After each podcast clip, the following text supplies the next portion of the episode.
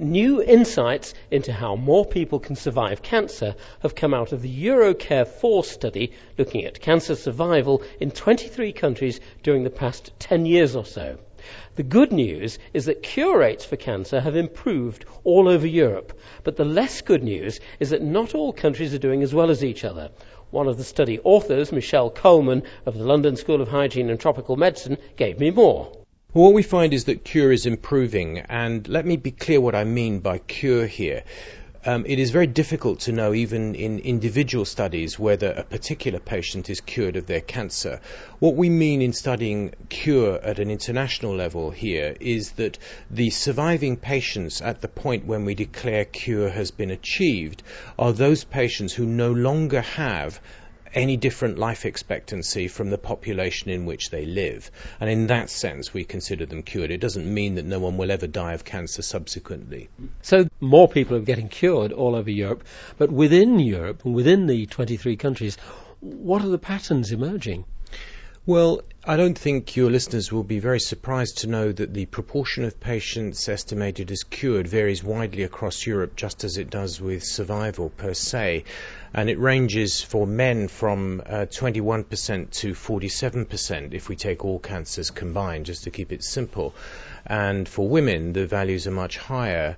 They range from a low of thirty-eight percent to a high of fifty-nine percent. So there's a really quite wide range in the proportion of uh, cancer patients cured across Europe.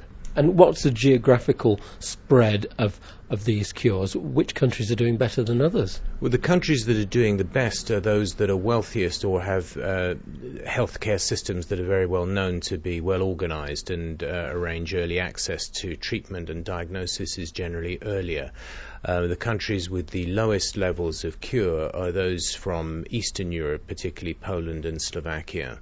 So what might be the factors improving cure rates in different parts of Europe?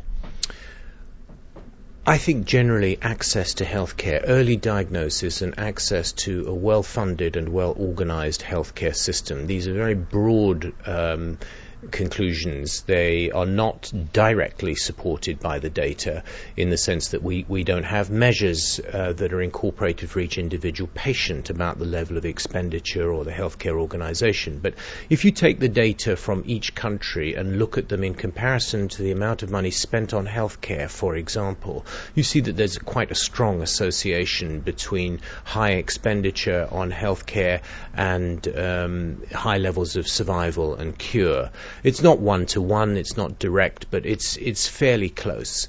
And I don't think, therefore, that people will be surprised to uh, be able, well, that we are able to conclude that there is a relationship between the two. Now, governments all over the world have to make decisions about where to put expenditure on cancer care. Where should it best be put? Is, should it be in drugs, or should it be in equipment, or should it be educating doctors? Where? I think that's that's a question for governments to answer more than me. Um, it seems clear to me that you can't just spend money on drugs and expect cancer survival magically to improve.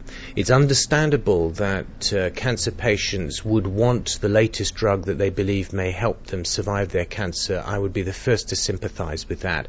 And if there is a clinical indication for a given patient to have a drug, then of course they should have it.